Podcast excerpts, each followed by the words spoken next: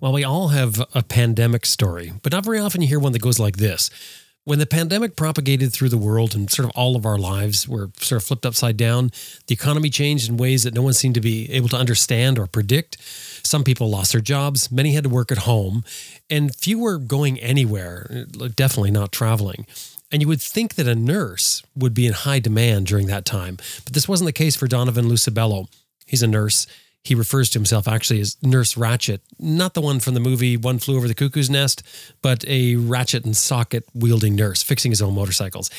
Anyway, uh, Donovan came up with a plan when he found himself out of work. He decided he'd finish an adventure to Alaska that he had started two years before. Now, just how he would pull that off what the Alaskans would think of him when he arrived, and what he would do if anything went wrong. Well, all that coming up. I'm Jim Martin. This is Adventure Rider Radio. Stay with us. We got a good one for you.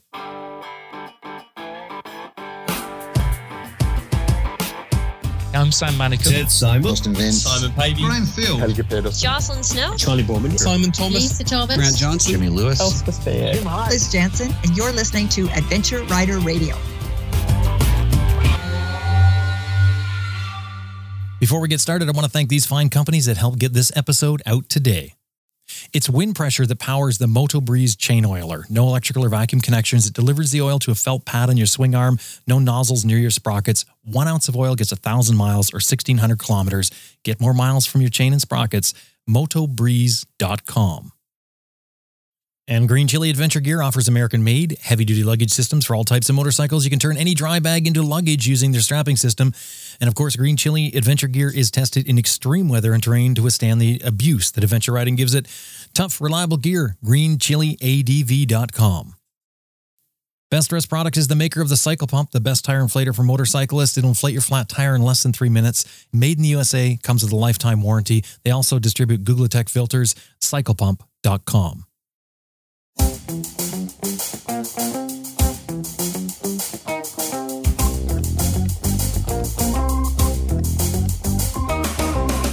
So you use this moniker Nurse Ratchet. What is that all about? uh, just as a kid, like all my bicycles were always um, scrapped together, and uh, so I, was, I, I got good at like kind of like learning the mechanics of have to rather than the mechanics of want to. um, and like I said, my own motorcycle wrenching has come a long way uh, with with the help of others. I've learned quite a bit about these specifics of wrenching on bikes, um, and then just being a nurse, um, just put all of that weirdness together into oh, into one name. So yeah, that, I was thinking it was something to do with like maybe you were a, a tough love type of nurse, or I wasn't oh, quite no, sure. But no, I no. see it has nothing to do with that. It has totally to do with you being a nurse and now a wrencher. Yeah, yeah, and and actually, it, it is the same name. Uh, I I didn't come up with it uh, originally, but it's the same name of the nurse from the uh, story. One flew over the cuckoo's nest, and she happens to be a very uncompassionate person. So, Okay, so that's where um, it comes from in my mind. yeah, yeah. So I so I don't mean to sound so uh, so tough and hard to um, uh, hard to approach and um, interact with, but it just it it just was it kind of just put all my weirdness into one cool name. So Yeah. yeah, You don't sound like that. You don't sound like a nurse ratchet, but you sound No. like now that you've explained it, you do sound like a nurse ratchet. I get it. I get it. Yeah, yeah. It's a nurse who likes to ride and happens to uh, find themselves collecting uh, bikes that need help. right. Shall I say?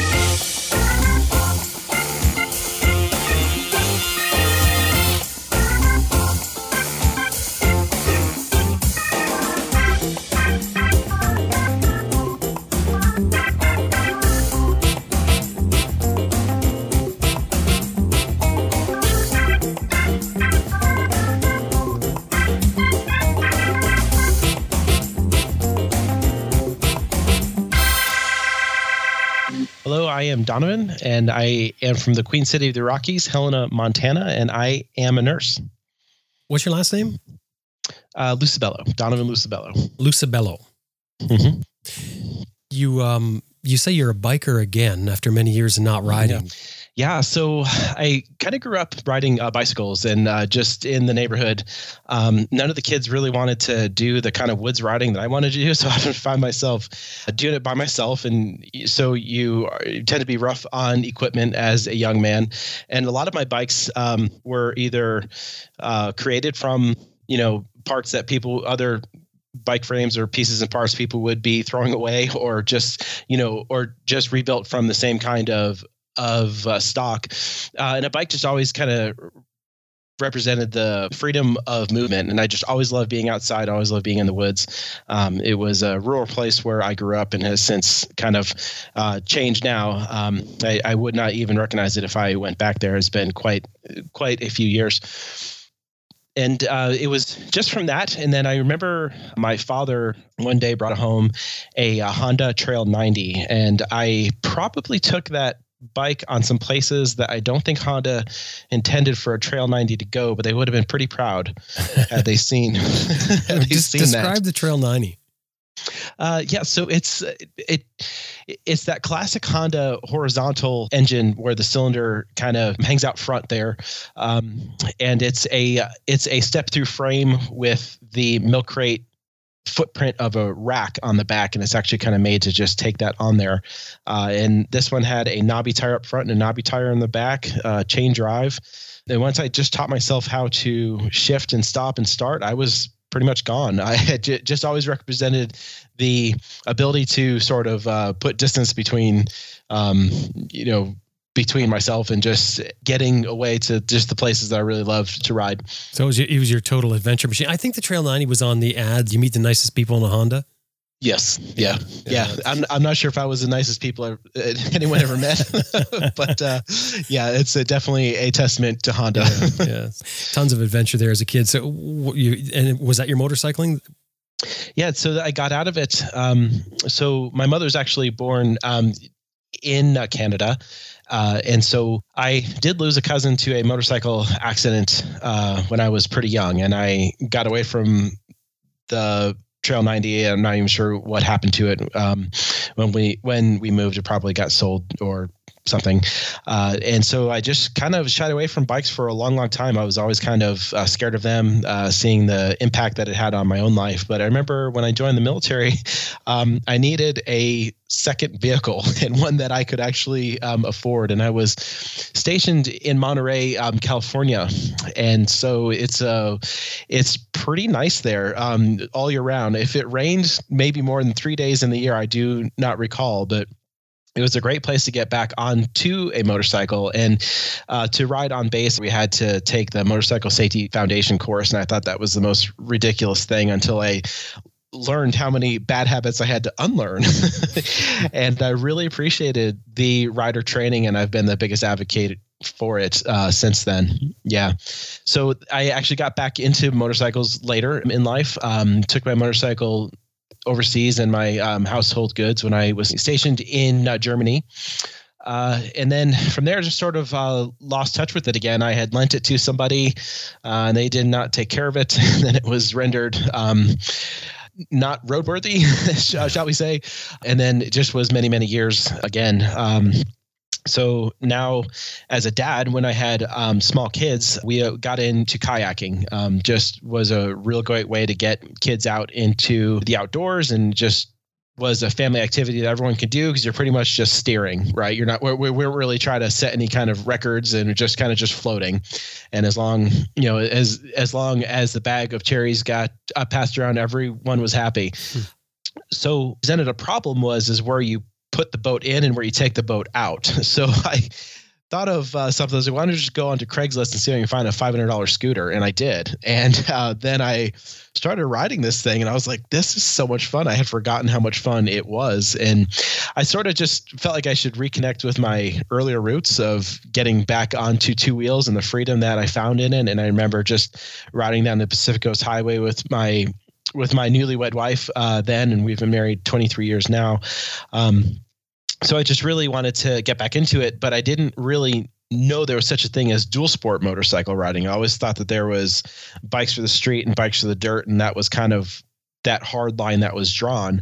Um, and uh, when I found out that that wasn't true, um, I, I got onto a forum of other of other like-minded uh, users who had the same bike, and I just really just fell in fell in love with it. Started reading a lot of ride reports and um, you know just accounts of other people's trips, and I, I just really kind of got that wanderlust uh, reignited, and and that was something that I really wanted to do. You made a jump there from kayaks to put in. You lost me there. You were kayaking, oh, and then yeah. you, are getting to the put in. How do you get your kayak on the scooter, especially with the kids? Oh yeah, so the prime mover and the trailer would get parked uh, downstream at the takeout. Sorry, Jim. Uh, yeah, and then I would just motor back on up to the put in um, on the scooter, and oh, I can just kind of just um, lock it up. So everyone is there, and while my wife is getting getting the sunscreen on the kids, and everyone's getting all their peanuts and whatever kind of snacks that they need for the float, uh, I'm, I'm able to move the truck downstream so that we right, can then the take out Right. doing the shuttle yeah right. so the portage yeah so the portage problem uh, was solved by a scooter and the scooter was the gateway drug getting me back in into uh, motorcycling and the yes. scooter was small enough to go into the trailer or something it was yeah it was just just a small displacement uh, just can pr- pretty much just throw it right on the front of the trailer there wow Right. And so that, that's interesting. So it, it wasn't anything done on purpose. Just you riding that scooter back and forth was enough to sort of rekindle it for you yeah and then i was actually going to nursing school at the time and so it just was like a like parking was a breeze. Um, on campus it could be pretty difficult so parking was very very easy.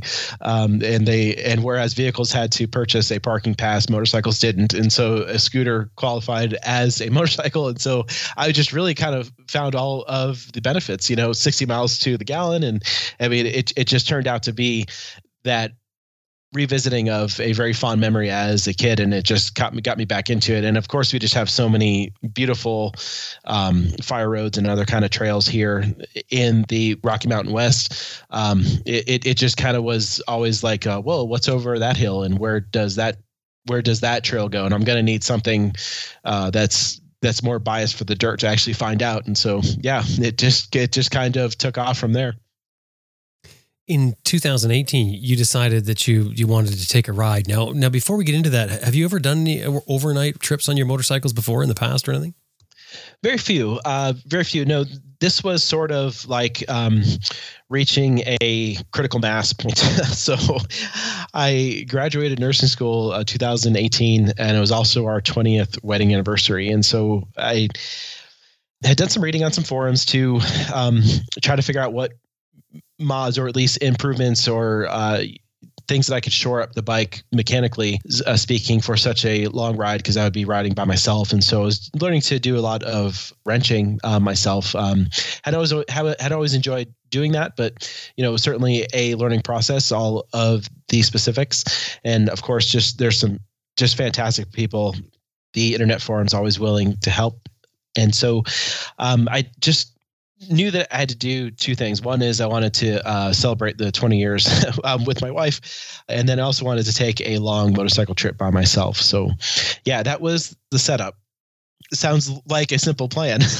you're going to celebrate with your wife, but then you're going to leave your wife and go on a motorcycle trip to celebrate the fact that you were done nursing school with her blessing. Yeah, no, right. she, uh, she, no, she, she has seen me um, go off on adventures of other kind of sorts by myself, and she kind of knows that when I um, get back, I'm a better person than when I left, and that I kind of just need that solo space to kind of like expand, and then just you know process thoughts and come back. And I, I just think that motorcycling is absolutely the best medium for that because, in a sense of time, everything is always present tense, at least for me. Mm what does your wife so, do for a living?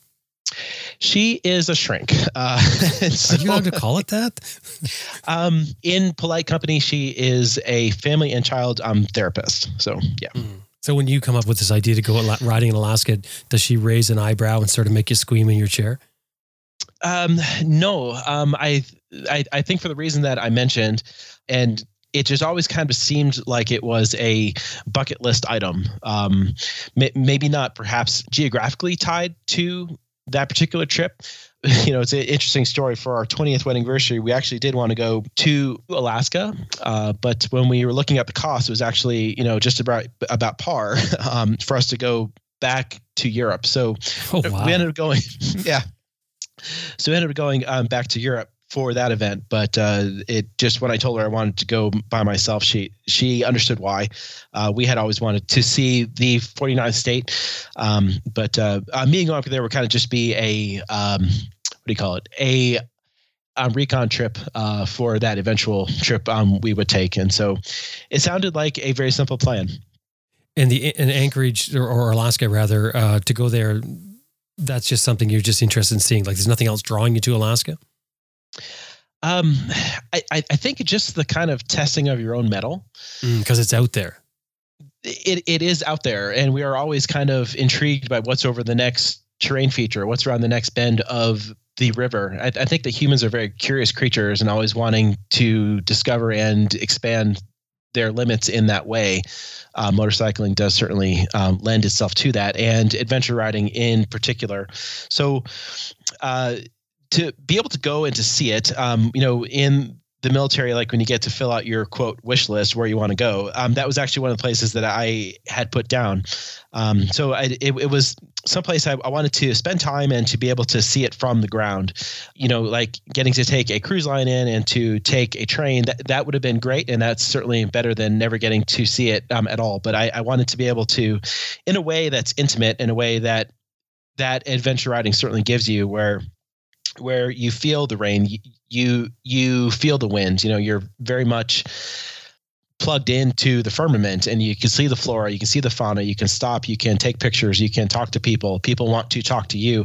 And in, in all the years as a as a motorist driving a car, I've never once pulled up to a gas station, whether it's in a middle of nowhere or downtown somewhere, and someone walk up to say, "Hey, you have a car too? Wow, that's really neat.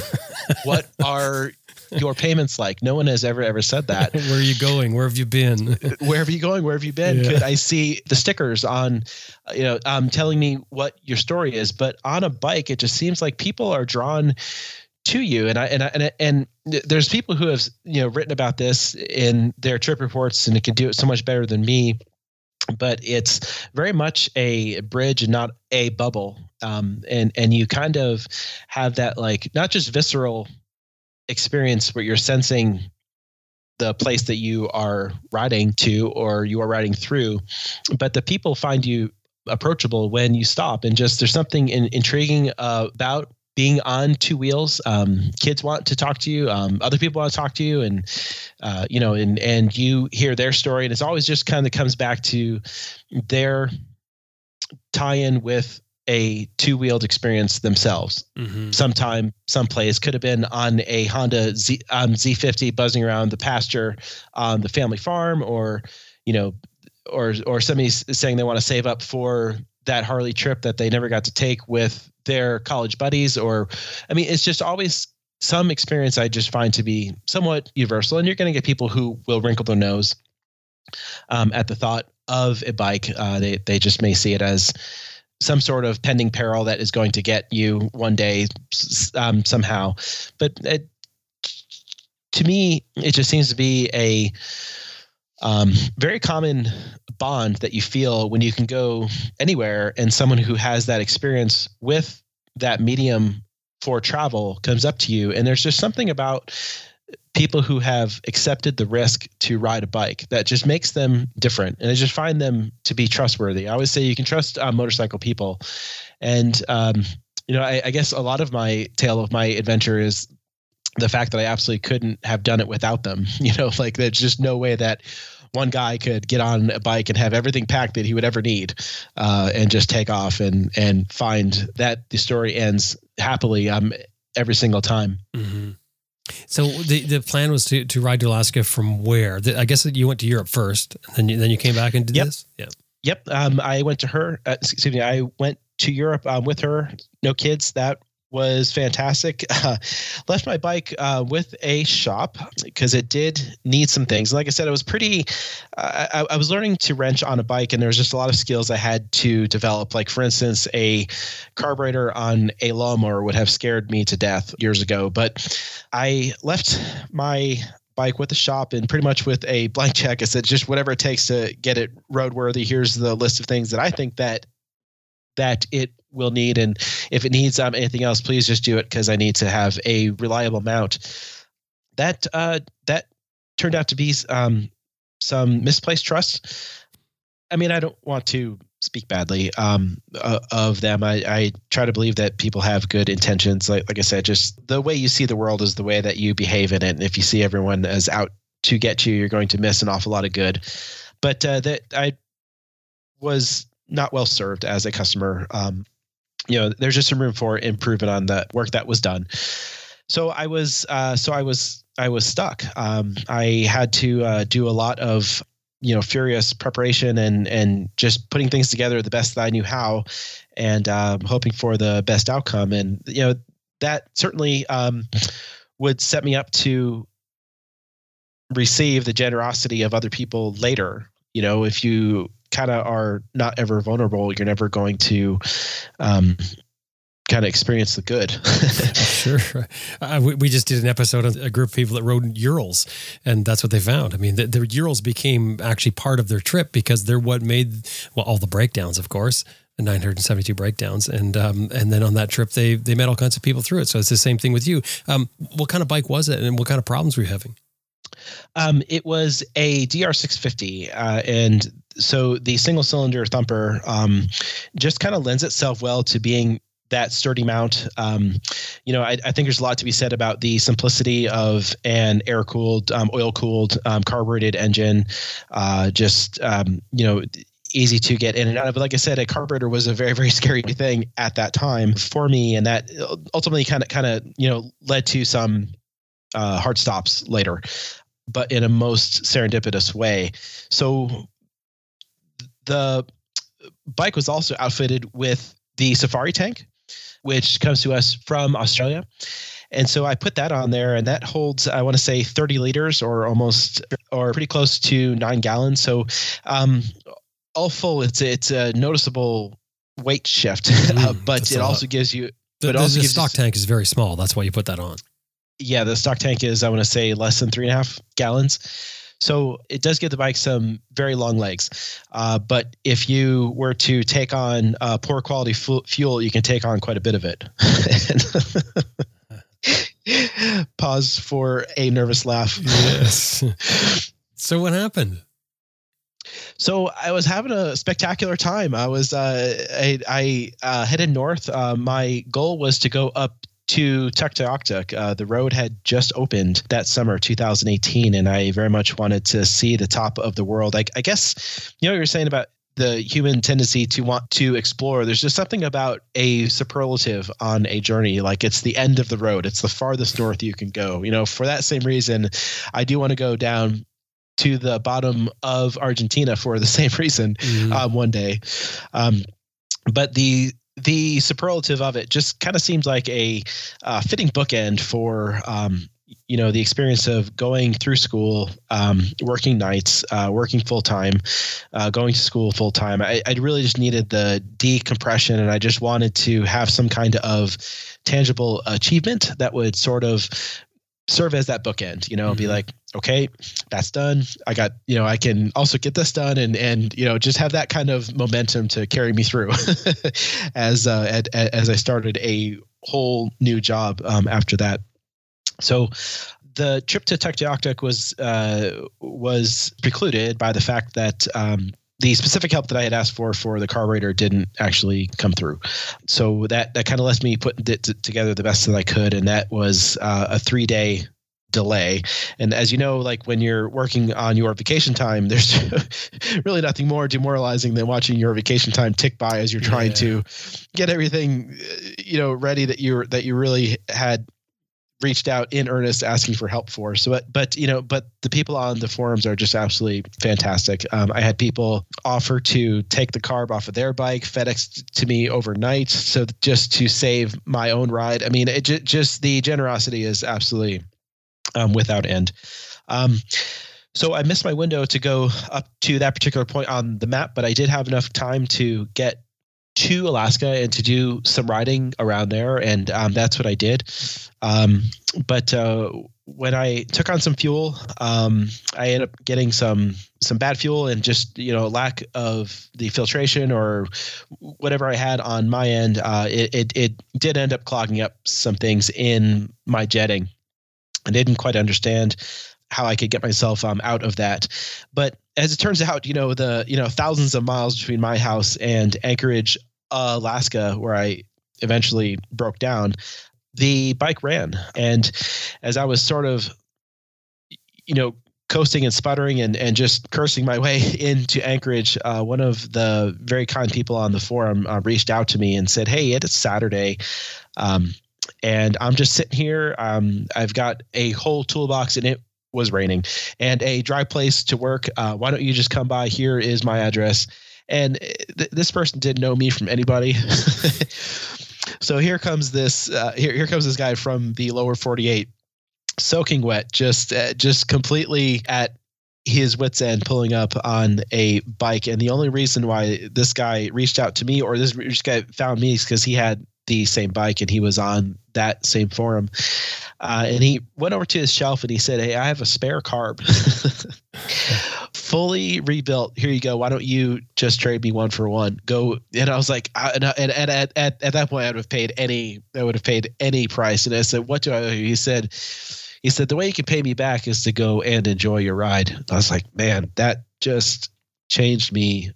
That just changed me as a person deep down. That really made me not only more grateful for the, um, opportunity to have ridden, but also more aware of looking for other motorcyclists. You know, so you know, even where I live, there's a lot of people doing epic rides going north to south or just even just riding out there. And I and I've found myself just going out to local pawn shops and stuff and picking up, you know, size 10 mil wrench, 12 mil wrench, and I'll just throw them all in a box because I always want to be able to reach out in a meaningful way to somebody else who may be stuck and be like, and to be, to be able to get them going, whether it's tools or parts or fluids or just, or just other consumables or just even, even just a place to stage up and to work on a bike and to get a shower and get back on the road. I always want to be the person who can return that generosity back to the greater community of riders like i said those people that accept the risk of traveling um, that way, I, I, I, I think you just kind of find yourself in this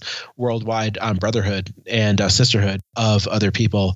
And uh, so I, I, couldn't have done um, that trip without them. And there was certainly that, that was certainly not the last time that I needed something. But I, I guess just to wrap up the 2018 trip, I went down to Homer there's just something about that just really spoke to me about that particular place. It was just, I just felt this absolute serenity just being on the beach there and I pushed myself pretty hard to get there. Um, I, I, was, uh, I'll admit that I don't like to ride when I'm angry or tired or, you know, uh, or something else. Uh, but I did push myself to get there because my, my motivation was if I could put up the tent, I can keep it up for two nights. I don't have to tear it down the the very next day. You know, I could put it up for two nights. And that was just such a motivator to, to keep on going. And once I got there, I got there right right at sunset and just fell in love with the beauty of that particular place. And I, I, I told my wife that she could scatter my ashes there. That's incredible. And incredible the story you just told about this guy helping you, giving the rebuilt yeah. carburetor.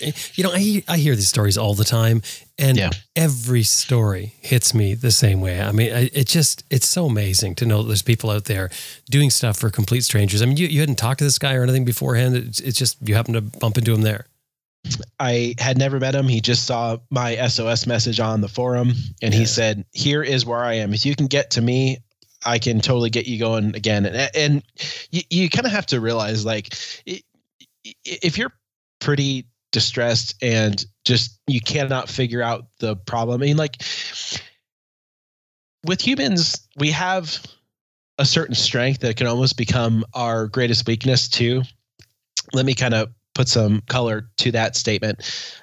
We don't have the ability where we have armor or we can fly or we can echolocate things. Like humans are pretty much pink and do not have sharp teeth, do not have um, sharp claws, and really are like our place at the top of the food chain is pretty hard to explain when you look at us just as a species. And what we do have is our wits and our ability to think and to grab a hold of information out in the world. And uh, so as humans we always want to like think that we can know things or reason our way out of it or use our wits to somehow solve problems. And and that turns out to be our greatest strength and our greatest uh, weakness because it's you know also easy to to have things kind of cloud that judgment. Um, emotions so like, you know anger could be worried about something in the past or worry could be worried about something in the future. And that's that's kind of why i you know tell my wife that my motorcycle is my therapist because because on a bike everything is present tense. Like you have to be paying attention to that present tense moment. You can't be worrying about something that that you are that like you just cannot be distracted in your mind about things that aren't happening right now. Um, usually stops so- the idle chatter that goes on in the back of a mind. It, yeah it it you know the visor time is some of the best time for me. I really do like it. I i've never kind of solved the whole uh, solved well the whole being able to listen to music at the same time or being able to listen to podcasts at the same time although i love both of those things um, I, I just find that the solitude is very clarifying you know and and of course when you're just riding across the many beautiful places that we have um, to ride it it it, it just becomes its own its own narrative to sort of like reset you know like what are my expectations? My expectations that i must reach this this mile marker then then you're just going to sort of uh, find yourself perhaps making bad judgments about things when you really should be just concentrating on what you are doing at the moment. But Mm-hmm. um, more of a philosophical point there. But i was just uh, at a place where like i needed to try to you know solve my problem of why i couldn't ride. And, and ultimately it was just being able to reach out uh, for help and someone um, again it's just saying there's just something special about, about people who are willing to take the risk um, that they find that nexus with you so yeah you ran out of time on this trip because I guess your, I- your I original plan was yeah. to ride up and back, right? Uh, no, the original plan. Uh, so it, it kind of morphed, right? So I was thinking if I rode up and back, it would just be sort of checking off boxes. Like I would have to be riding long, long days, and I would essentially get there and get back. And then I was like, well, maybe I could get there and then and then I could take the ferry back. When I realized that I could buy the motorcycle again for the cost of what it took to ride the ferry, it was like, let's not do that. And I was like, well, then if I just park the bike there, um, I could I could fly home and come back and ride it home um, some other day. So ultimately, it was just you know uh, j- just some further problem solving and some creative thinking that let me that that got me to the place where. Um, you know, again, reached out on the forum, f- found somebody who had an outfitter business that they could just park my motorcycle in the back with the other motorcycles that they had um, for rent in their business, and I can just um, drain the carb, plug in the battery, and come back on a different day. Hmm. So you headed back home. I did. And what happened then? Yeah, so uh, best laid plans. Uh, 2019 was going to be the year I was going to come back, but I did get tied into a different project at the house. Uh, it sort of morphed into be a bigger participation on my end than I had planned. I had uh, tried to hire somebody to do it, but that didn't work out, so I ended up having to finish it um, by myself. But uh, so 2019 was not my year. And then that just kind of left uh, open for 2020. What could possibly go wrong? 2020. What happens? What goes wrong? Well, it, it, it turned out a, a bit of my education as a biology major. I spent a lot of time studying infectious diseases, and it turned out to be that there was a uh, novel pathogen, the coronavirus. I'm sure somebody has at least heard of it. I don't So- think I've heard of this, but um, Yes, I'll look it up well, afterwards. yeah, yeah. Well, it, it, it turned out to have a large impact on uh, just uh, everybody's kind of expectations worldwide for economics, for travel, for job security, um, for supply chains, for everything. So I found myself in a place where my job was a uh, relatively new one, and it was attached as sort of a um, uh, job that was in development to sort of expand a certain skill set for the hospital. So as hospitals found themselves losing foot traffic due to just people not being able to access the hospital or the protocols they had changed or uh, people who are at risk for getting sick found that they should that they would better off stay home and and and so just as the revenue dropped for the hospital i found myself laid off Oh, uh, most yeah um, most unexpectedly um, no real rhyme no real reason no real explanation some you know just uh, hey can you meet me in my office? Uh, yeah sure. And then i came in and just you know the door closed and here is the paper um, and and just you, you know it, the the whole thing was very detached and and very impersonal and you know and some things were said to me that that i you know i did find hurtful and I, and I guess it's just kind of hard to take something like that oh, yeah. any other way Yeah. but being um personal. And, and I don't, I don't want to like you know cast the person doing this in a negative light. I mean they may have just got out of a budget meeting and i didn't i did not know what went on there. And this was this was the uncomplicated cost saving measure.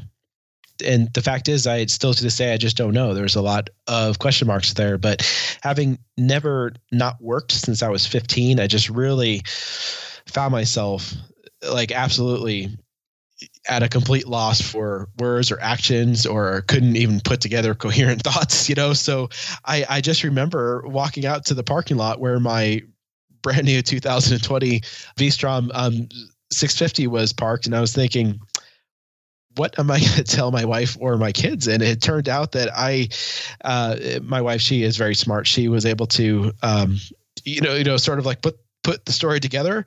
But it was it was a while before I could even put the words together to tell my own kids. And you you would you would think that perhaps that embarrassment was. Um, maybe um, misplaced or some kind of you know uh, some kind of um, some kind of bravado on my part, but I, it was just a protection mechanism. Is the only thing that I could think of. Is that I just, I, I just, I'm, I'm probably not going to put this well, so I'm not going to say anything. I, I don't know what to say. Mhm. Um, so it was just a lot of.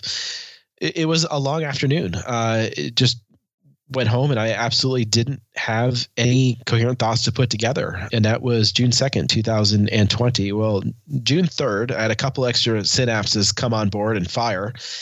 And it had occurred to me that uh, that I had a uh, completely unique opportunity. Like what was a what was a total tragedy on its face was a completely awesome opportunity because at this point I had been looking to try to find enough vacation time to go back up there and to retrieve my bike and get it and just be able to do some travel around and um, then be able to get it back home again and not just be doing you know 800 mile days on a thumper.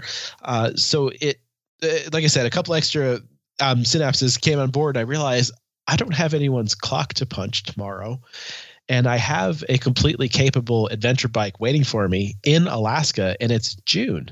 And June is the month that all motorcyclists it gets in. Alaska wait for. And I was like, gosh, I, I wonder what a ticket would cost. And so I went online and a ticket from Seattle um, to Anchorage was $180. And that's like 80% off. and I was like, wow. So I was like, this is just, I mean, this could actually work, right? I mean, I have all of the time in the world, always wanted to do this. And so why not do it? And Which is kind of Um, bizarre though, because just the day before you lost your job, Yeah. your livelihood, you could have no more paychecks coming everything. in. Yeah. And, and now Yeah. all of a sudden you're thinking, well, okay, I'm gonna I'm gonna throw everything aside and go on vacation then by yourself. I Um, might add. Well, vacation might might be a, might be a term that I I I, I think that would um, not describe it fully because like there was certainly some healing that needed to take place, shall we say? Yeah. and my motorcyclists they they are my therapist. So um, I, I had this unfinished business. Certainly, I had to had had a piece of property that I needed to go and get one way or the other. Um, and it really just kind of fell into place. Like the plane ticket was the right price, and so under duress, I uh, made a reservation for to fly out. Um, I reached out to uh, to a friend now who, who the uh, just a random guy that I met who handed me a fully rebuilt carburetor two years prior. Um, I reached out to him. I said, "Hey, uh, this has just happened to me. This is what I'm thinking about." He's like, "Sounds like you're really turning lemons in." To lemonade, that sounds good to me. Um, I still have the shop. I still have all of my tools. I, I have some comp time um, coming to me. So why don't I just take the day off and you can come up here and we'll we can change tires and get the bike road. And so it just again the whole generosity of, you know, one man is not an island unto himself. And um, so it sounded good. So under adverse circumstances, I had uh, planned a uh, train ticket uh, to get me to Seattle, and then a plane ticket to get me from Seattle to Anchorage. Well, um, small oversight in my planning. The train ticket was going to be exactly 24 hours too late. But I didn't realize that. So then now what do you do, right? So I have somebody who's taken the whole day off. I need to get from Montana to Seattle. What are my options? And so uh, as it turns out, we had some friends who were overseas on a mission trip, and they were trying to get back to the United States to be repatriated because they certainly weren't counting on the coronavirus either. So their freedom of freedom of travel to get back home, which I desperately wanted to do, was certainly limited. But one of the airports that they were able to fly into, that was Seattle. so some Google FaceTime happened, uh, and I reached out to them and I said, "Hey, um, I hear tell that you may be flying in into Seattle. How would you feel if I fully paid for your the parking uh, valet style for your pickup truck it would just be waiting there for you because you don't know when you're going to be able to fly home but it'll be totally totally paid up and waiting for you if i drove your pickup truck there and i flew out and then when you get to fly in you have you, you can just you you have your vehicle uh, waiting there for you. Oh, I see. so that turned yeah. So again I, I mean completely i painted myself into a corner but it it yet it worked out um, one more time. Uh, so that's how i got to anchorage. And, uh, so i land um, get my bike uh, get it back to his uh, shop. And uh, lo and behold something happened having another intermittent failure on the bike. So for a bike that's pretty simple i i just had had you know two failures back to back. You know one was with the carb which i can probably honestly uh, attribute to something else and the other was with the coil. But it was only when the coil got hot um, it would almost seem like the bike would actually shut off and that was just from it not being able to generate enough uh, spark. Mhm. so uh, Uh, yet again, what my friend did, and this is June, mind you, he parked his own DR6 650, took the coil off of his bike, handed it to me. He said, "Go," he said, "Go enjoy your ride." Now, keep, keep in mind, this guy has paid his dues parking his bike for 11 months, waiting for June, Yeah. and he pulls the coil off off of his bike and he hands it to me and he says, "Go enjoy your ride." And I just, I mean, again, like Huh. Jim, I, I, I, I can't tell you how humbling it is to realize that you don't do these kinds of things on your own. You know, I mean, there's a obviously you have loved ones at home, um, who's um, who support you, but you have to think like your brain can be pretty fragile after going through something like the circumstances that even got me there in the first place Mhm. and then to just have the constant turnaround of the goodwill of others take a completely bad situation and turn it into something that was ultimately going to be um, what pulled me out of all of that negative headspace. Well, that's yeah. Yeah. that's part part of the healing process, isn't it? Because because you you said not really vacation, and I like the way you said that because we often look at the, anything to do with motorcycling as something that's extra, it's something that you do because it's it's a toy, it's something that you want to do. But but I mean, it's true though. I mean, but but it, it is something that grounds you again. It is something that lets you get your head straight. I mean, it's, it serves a purpose for many people at different times in your life. It does, and it is true. And then from there, it just turned out to be uh, four thousand miles that I put on on on my bike. So a fresh oil change um, there at his shop uh, got me going. I put on four thousand miles um, on my bike, and that was just in the state. I did not actually ride it home per se. All in Um, Alaska. that was all. Yep. All. Yep. All. Um. Um. All there in the 49th state. wow. And did you get out of it what you wanted? I did. I did. I, I I needed the ability to be able to ride till I got tired, stop when I wanted to, uh, eat when I felt like it, sleep until I wanted to wake up. Um, that, that that just that when you go from living day by the hour, when you live your life that way, to being able to, uh, not just decompress, but in a sense move through a space as beautiful as that in a way that you're unhurried, that you get to see caribou because you weren't trying to check off mile markers. You get to see, I got to see an actual wolf, like by the side of the road, just standing there. And like, I was thinking, like, that they are at, they are where they are on the food chain because they are pretty good at not being seen. Mhm. and and there it was. And so, you know, moose, um, like just all kinds of things that you just wouldn't ordinarily never get to see just because you took the time to slow down and to and to see them. And that um that unhurried pace really did a lot of good. And i got to do some fishing got to do some hiking uh, mountain biking um you know uh, went to the shoreline. Uh, it, it just was absolutely what i needed at the time Your DR six fifty, and and after that, your DR six fifty was fine. Like after those two problems, you had the, the carburetor on the first trip, coil on the second, it ran fine. flawlessly That's nice. Yep. I like the DR six fifty. It's a good bike.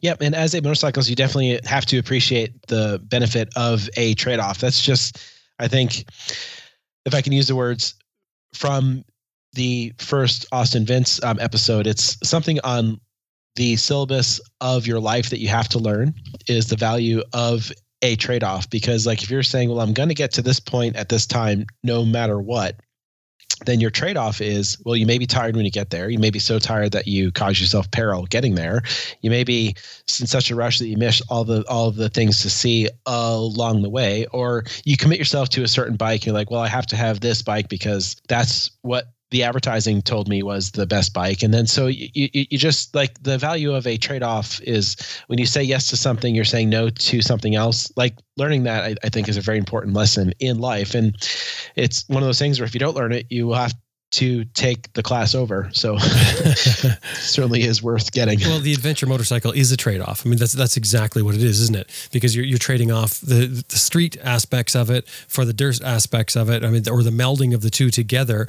which makes sort of a, a hybrid, obviously, of, of the two vehicles. So you're not getting the best of either one. It's funny because people will talk about a, um, and, and this is where I, I might look at it slightly different. They'll talk about tires, and they'll say a 50-50 tire.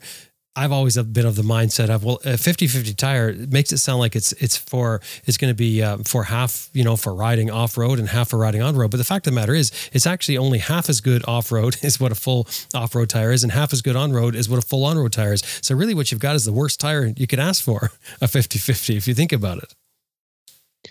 Yes, but you're getting the ability to do both. You know, like That's right. like if I wanted like if I wanted to ride um to Key West, my V Strom would be the bike that I would actually um reach for. But it wouldn't be the bike that I would reach for to do to to do some of the cool fire roads that we have here. You know, it, it just um, its attributes that make it strong for long mileage days are just kind of things that would not make me reach for it to do that specific task. And so when you say yes to something, you say no to something else. And it's it's the ability to apply the wisdom that you get from I guess getting older, shall we say? um, that that that just makes you a better rider, makes you a more cautious rider, makes you a more sensitive rider to the needs of people you are riding with. you said that the trade-off you know you're learning this in life helps you in life do you find that when it comes to travel as well there are trade-offs that you make purposely to get more out of your trip Yeah, um, I think that Sam, when Sam Manicom expressed that the cost of a certain piece of kit that he had on his bike, whether it was the tank or something else, was worth to X number of days tr- traveling in South America. That's a real trade-off. Like you have to think, like you know, is this particular thing worth foregoing the experience to go do something else? because the whole reason why I'm riding this bike on an adventure is to go experience something else. So, am I willing to make that particular trade off here? Mm-hmm. And it could be your your choice of camping hotel b&b i mean all, all those three things there will expose you to different things. Or or even in your case of accepting somebody's offer rather than going to the dealer because you could have got it handled at the dealer as well. You could have went to a dealership and had it handled. It would have been a completely different experience. Perhaps uh, I actually did go to the dealer and I ordered a replacement coil because I wanted to make good on getting him whole again and having a bike to ride. But the supply chain had actually shut down. And so, three and a half weeks later, Oh, there no. was not any kind of coil, or at least any kind of expected ship date for one. And so, there so an aftermarket one um, was in fact sourced, and that and that was how that problem was actually solved. So, yeah, there's just uh, I mean.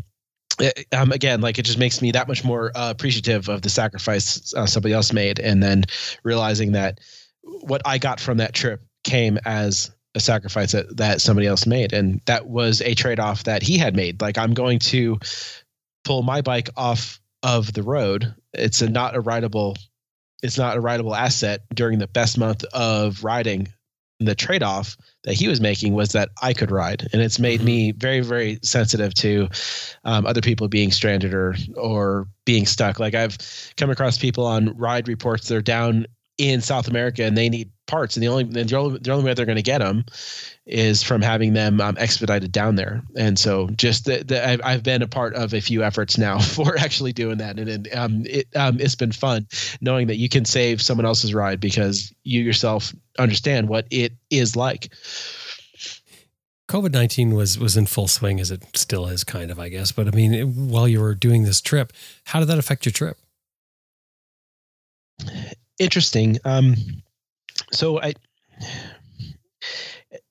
I, I don't want to, I guess, be disparaging of, in especially in hindsight when you look at how regulatory um, agencies or just different governing bodies handled quarantines and shutdowns. I, I, I think it's, it's entirely too um, presumptuous to look in hindsight and say, well, you know, that happened and that seemed like it, it could have been done better, right? Um, that that that's not a perspective that I want to take, but the reality of what it was like to go through that um, was uh, was again um, trying um, in some senses because when you go to a place uh, like there were communities that were actually um, they actually had someone posted on the road with signage just saying if you're not from here don't come in here you know? And i and i understand what they were trying to do. They, they were trying to withhold pathogens uh, from entering their people group. And and and so and and and, and so that is what you know that, that is how they protected themselves. And you know humans are animals and animals are going to uh, react a certain way when they are scared or react a certain way when they are trying to get resources or trying to move away from negative or painful um, stimuli. That is just biology, and all of that makes sense to me. However, the flip side, I would like to put a happy face on all this is that I had, and I didn't realize this until I got there, but I had the entire state to myself. So my trip was uh, so once I got the whole coil thing sorted out, I'll just kind of give you the rundown um, from Anchorage to Talkeetna, Talkeetna to Fairbanks, Fairbanks to Central, back to Fairbanks, up the Dalton up to Dead Horse, from Dead Horse again back to Fairbanks, over to Tok. Very very special uh, motorcycle only campground there. I want to send out a sh- send a shout out to Vanessa at the Eagle Claw um, campground there. Awesome, awesome lady. She is a biker herself and she really gets it. She really does know how to host people coming there. You really feel like you are one of the family. Uh, from Tok, I made it up to uh, past Chicken all the way up to Eagle, and a very, very special thing um, um, happened there. Uh, Eagle back down to Tok, Delta Junction through Paxson, Glen Allen, down to Anchorage, down all the way down throughout the whole Kenai, and of course down to Homer, back up to Anchorage again, Valdez, Valdez to McCarthy, uh, and then um, one more time back down to Anchorage before heading home. But it was on my very first night, my very first stop in Talkeetna, sitting at the Denali Brew Pub, uh, that the bartender there pointed out to me. He's like, you know, there are no cruise lines coming into the ports. And that was true because the Princess tourist office in Talkeetna was actually closed. He's hmm. like, there's no cruise lines coming into the ports. Alaska has just been opened again for air travel, and the Alaska Highway is closed. He said, You have the whole state to yourself right now. Alaskans are getting out to see their own state, and they don't normally get to see it like this because it's normally heavy traffic with RVs and other people driving up from the lower 48. So, in a sense, what was a completely terrible situation at its start, June 2nd, turned out to be an amazing um, adventure. Just one week later, me sitting there drinking an awesome um, microbrew, finding out that hey, I had just I had just gotten gotten the golden ticket um, to travel, and so I just was absolutely blown away by the knowledge that you know when I went when I left Talkeetna and I went up to Denali National Park, there was no check-in station. There was nobody to hand money to. The ranger station was actually closed, and the restaurant was closed, and the gift shop was closed. You could have held drag races in the parking lot because there was nobody there. So I was able to experience the park in a very unrushed, unhurried, uncrowded way, and get back to the Savage River area, which was actually closed at that point. You needed a permit to go back, and it was very, very tempting because there's no one there at the guardhouse um, to actually check. But uh, but there was a way, there was a permitting like lottery process where you can get, and you can actually ride back into the park yourself, um, and and have all of that open to you. But it was just so.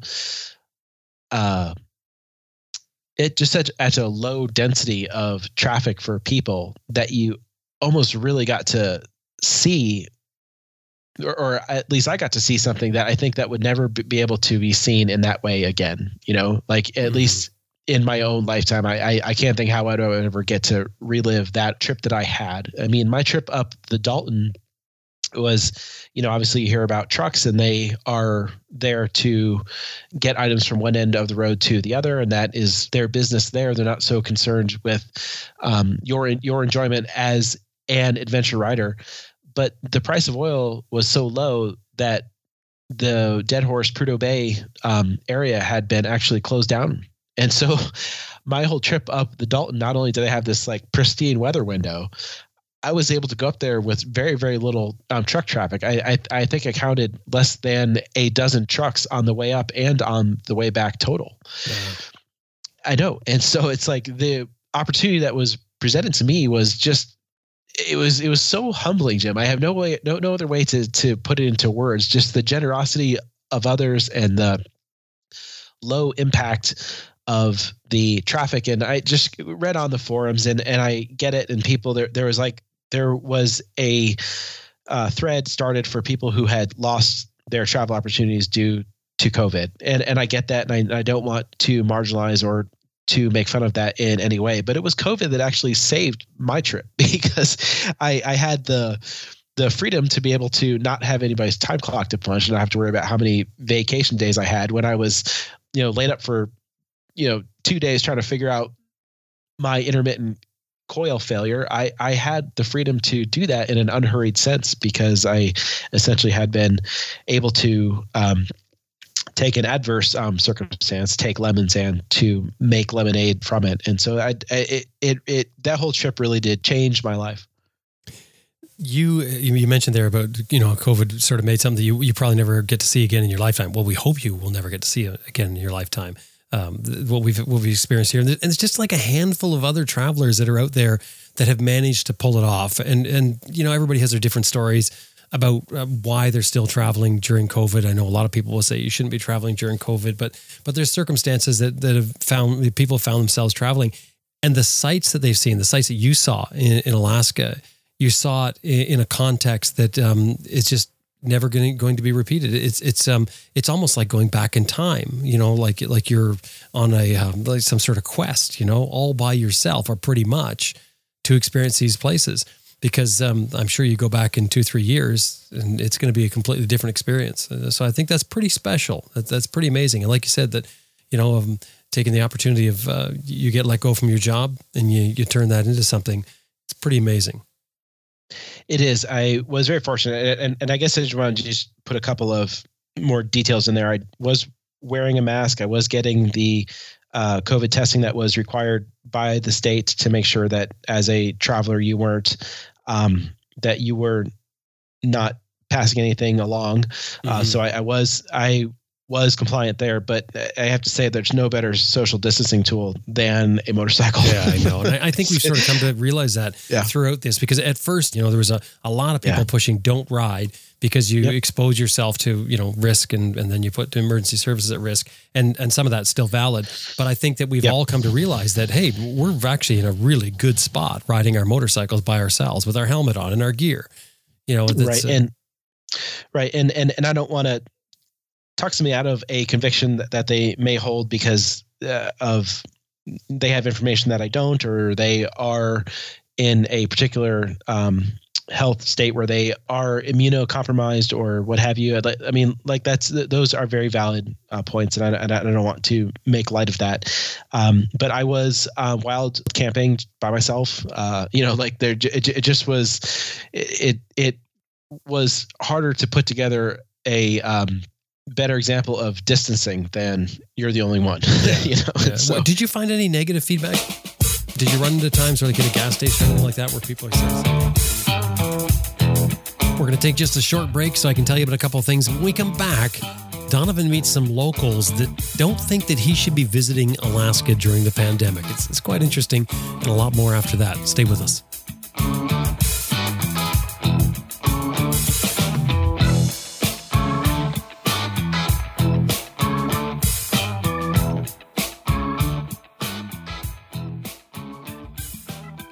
Go light, go fast, go far with Giant Loop. Giant Loop has forged its name by uh, making purpose built, modular, customizable packing systems that are durable, stable, intuitive, and most importantly, lightweight. And they've done that by focusing on what's needed to serve a product's mission. In other words, they've eliminated extra straps and buckles, no everything in the kitchen sink design, nothing like that. Instead, those purpose built packing systems that adventure riders can count on. All modular, so you can customize the setup to suit your bike and your riding style. Discover a new world of adventure with intuitive, functional, durable gear that requires basically little more than plug and play enjoyment with Giant Loop. Again, go light, go fast, go far with Giant Loop. The website, giantloopmoto.com. Anytime you're dealing with them, throw in there that you heard them here on Adventure Rider Radio. Giantloopmoto.com. Well, it's been a number of years that I've been riding on IMS products foot pegs, but I can still remember that day, that, that first day that I installed them on the bike. The reason that I remember is not because of, of the installation. That's not what what sparks the memory. Uh, that was pretty straightforward. Matter of fact, it only took me a few minutes to put them on. But I was heading out on a ride, and I put those on the bike. I went ahead and packed the rest of my gear. And by the time I got all my gear packed, I think I was running late for the ferry as well. So I, I sort of had this deadline. I'd forgotten about the foot pegs. As soon as I got on the bike and stood up, I immediately remembered the foot pegs because it was completely different. It felt like a different bike it was quite a, a, rush to actually play with it as I went out. and I had a dirt driveway that was muddy and potholed in, in spots. And just maneuvering the bike back and forth, the extra leverage with the pegs gave me more maneuverability, it just gave me more control. And the teeth on the pegs had my feet solid in position. Like it just, it changed the ride. And I remember that day, I can still picture it in my mind. And it's because it was such a drastic change for the ride.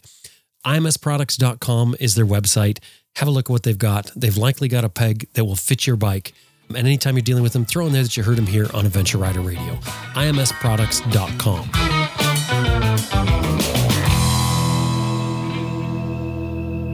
What, did you find any negative feedback? Did you did you come across any locals? I know you mentioned that they've got the signs and trying to keep people people out of their community, and that's all understandable yeah. at the time. Did you did you run into times where like at a gas station or anything like that where people are sort of saying, "Hey, what are you doing?" Yeah, uh, there, there was one time I, I, I did need a uh, item for my motorcycle, so I went to a shop, and I won't say where it was because it's not important. Um, but uh, their reaction was was was actually um, it it actually hurt. Um, so I was masked and I was observing the proper distance between. I mean, like they're behind the counter, that they can't keep backing up, right? So I have to stand back so that I'm not, you know, closing that um, that um, six foot distance and. Um, uh, so I, I, was masked. I went into the store and I, I asked what I, I asked what I asked for, and and and they they told me where it was, and I got it, and I asked, you know, if, and I just walked back around, and she asked me where I was from, and and so like this question becomes really difficult because everybody knows that the Alaska Highway was closed. So when you have when they find out you're from the lower 48 everyone wants to know how you got there so yeah. after you answer that question um, but it just really kind of escalated in a in a negative way um,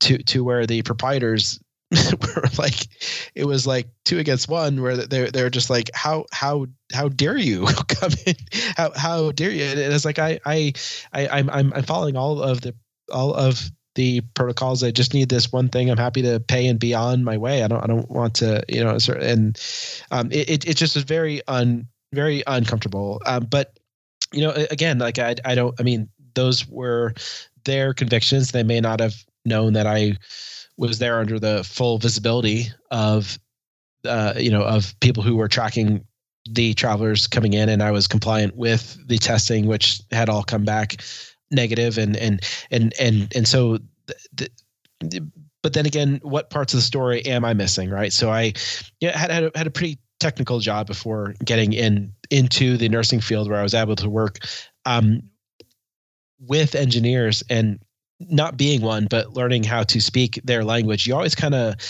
uh, learn to have in the back of your mind what information am I missing? You know, like before mm-hmm. I go and start taking measurements and and you know and and drawing conclusions or you know trying to build something like like what information am I missing about this whole thing that I don't understand because I don't want to if somebody asks to design a transportation system and you haven't gotten any more any more specifics and you design something like the space shuttle and they were thinking of something like a horse um, you may come up with a very expensive and elegant solution to a problem that they don't have you know? So um, so so so what information might i have been missing? Well maybe they had foregone a, a lot of opportunities to visit their own family you know? Maybe they had uh, been under some pretty strict lockdown in their own in their own community. And just because the state had opened up, maybe they weren't aware that I was there. Um, you know, a, as a uh, as as somewhat as a authorized guest. You know, so mm-hmm. I, I mean I don't know that, and and so I have to be uh, have to be sensitive and take away the good from the whole thing is that um, I was able to experience their very their very beautiful state. I, ju- I just kind of wish I would uh, not have caused so much uh, worry for them being in their particular shop for that very very short visit. So, mm. how did you feel when you left there? Does that put a damper on things? You, you know, it's easy to become self centered and self important and been like, well, how can they treat me like that? Well, you especially know, when you're by uh, yourself when you're by yourself. Yeah. yeah. Um, you know, don't they know that I'm vulnerable out here? I, I, I have no one I have nobody's house to go home to, you know, and and and and so it's it's really easy to start boxing yourself into that negative space. Um, so I again, I was making a lot of phone calls to my to my own wife, and she's able to she's able to really spin some better questions than I might be able to uh, think of and and say, well, you, you know, you, you're you're there and you don't know what they've been through. You you you have no idea. And, and so everything that I mentioned before of trying to take someone else's perspective, which is called which is called um, empathy. Um, I needed to uh, call home to get that kind of perspective shift because it's pretty easy to get into your own um, headspace and and to you know and to start and to start singing start singing your own song like you're the most important person in the world when as a matter of fact you're just one person. yeah. You mentioned in there a little while back, you said Eagle, and then you said a special thing happened there. What was that? Yeah. Um, so the road from uh, Tok, and if you're lucky enough to get to stay at the Eagle Claw uh, campground, you'll just absolutely get to experience something that's one of a kind. It's just it's it's just a campground for motorcycles that's not even advertised but that as a launch point to go and ex, go and explore the state the road from Tok to Tetlin Junction and, and then heading north up through Chicken up up to Eagle. I I want to posit just for the greater rider community that that's a great trainer road for the Dalton. If you've never ridden the Dalton or anything like it, well, there is nothing like it. So if you've never ridden the Dalton, the road going from uh, go, going up north from Tetlin Junction there up to Chicken and through uh, excuse me, through Chicken onto Eagle is a great trainer road from the Dalton because you get to experience the intermittent pavement. You get to experience the having to read the road. Um, goes from a very zippy kind of hard packed gravel to kind of loose peanut butter mud, and and you have to be able to figure out which is which, you know, and where your front tire goes. Um, so that I, I just want to kind of just point that out if you know that that that may be something that can help somebody else um, Yeah. later on. Yeah, good advice. But on the uh, way up to um, on the way up to Chicken or th- uh, way up through Chicken and up to Eagle, um, when I got to Eagle, like people were rolling down their windows and saying, "Hello, welcome to Eagle." And I'm like, "Oh my goodness! Like I am nobody. like who are?" And just everywhere, every everywhere I went, like people were just like you know. And then one, I saw one other guy on a TW 200, and he's he totally stopped what he was doing, and he chased me down, and he wanted to talk to me, and he's like, he's like, "Isn't this so much better?" than Deadhorse as a destination and having been to the Dalton, excuse me, have you been to Deadhorse first and then going up to Eagle? I have to say yes, yes. the the industrial the industrial uh, camp known as Deadhorse is pretty anticlimactic. um, um, you know, especially because the last eighty or so miles is is just a torture test for for the suspension on a bike. But um, when you get to Eagle, it's just this very historic place. Very, I mean, I I just would in just would en- encourage anybody to take the ten minutes it takes to to look up the geographic and historical and kind of uh, like all the history of the gold mining and just the um, the age of exploration, like like why that particular place was so important. Um, but he just stopped what he was doing, chased me down, it took me to the cafe. I got a six dollar can of uh, spam and a three dollar um, Dr Pepper, and and we just and, it, and we we we just sat there, and he told me about him, you know, hunting and trapping, and you know, and and the ice flows out there on the Yukon, and what it's like being a bush pilot, and the road is actually snowed in six um, six months every every year, and just all what it's like to actually live there. And, and like, gosh, I just, just felt like I was a dignitary. um, and, and again, just, you know, someone else who understands the risk. Uh, but on my way back from Eagle, um, right around mile marker 139, completely serendipitous. Uh, I, I didn't plan this. I didn't put this together of stuff that I had known before or stuff that I didn't know or whatever. Um, I just stopped at this one particular bend in the road that was so panoramic, and and it actually it turns out the the particular place has a has a name. It's called um, Eagle Summit, which is altogether fitting. And so I I stopped there and I just think how beautiful it was, and I and I, and I was unhurried and unbrushed, and and it just kind of felt right, and uh, just kind of taken in by the majesty of the place, like like like like some something made me want to stop, and so I climbed up this kind of lazy slope of a hill to my left, which would have been uh, facing east. And Eagle is only six miles by air to the Canadian border. And so I'm climbing up this hill to the east so I can just get a better picture. I mean, taking a literal photo uh, of my surroundings and kind of my bike kind of parked down there and just it up against the backdrop and and um, when I looked down the hill, there was a like a plasma cutout of a tree. So like a piece of so a piece of plate steel cut out in the shape of a tree and painted green. And there were these plaques on it. They were facing uphill. So if you're looking from the road, you're looking uphill, you would just kind of maybe see if you were if you were observant something that looks like a tree painted green that's not found in the natural environment. And and it's entirely easy to miss it. And so as i'm walking down the hill i'm making my way over to this thing. And when i was able to read it jim i have to tell you like i just had this complete like tap on the shoulder from the universe. Like it was it was a memorial rider to adventure excuse me it was a memorial to adventure riders Wow.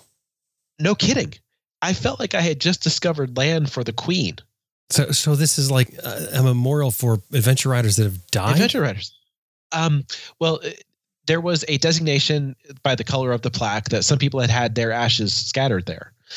And so I was like, Jeez. You've got to be kidding me. Like here I am, this adventure writer on this big like healing journey, and I'm like, And you you know, trying to this. trying to sort out all these existential things in my life. And I happen to put my kickstand down around mile marker 139 for no other reason than the place just seemed really beautiful, like a great place to take a picture. And I go up the hill to take this picture, and I notice this thing that doesn't look like it belongs there. And I walk down to it because it's easier to see it from the uphill because you can see some contrast with the writing in the in the plaques. Whereas if you're downhill, it's just painted green, and or it's powder. It is it is powder coated green, and it's a memorial to adventure riders, and it has this entire story.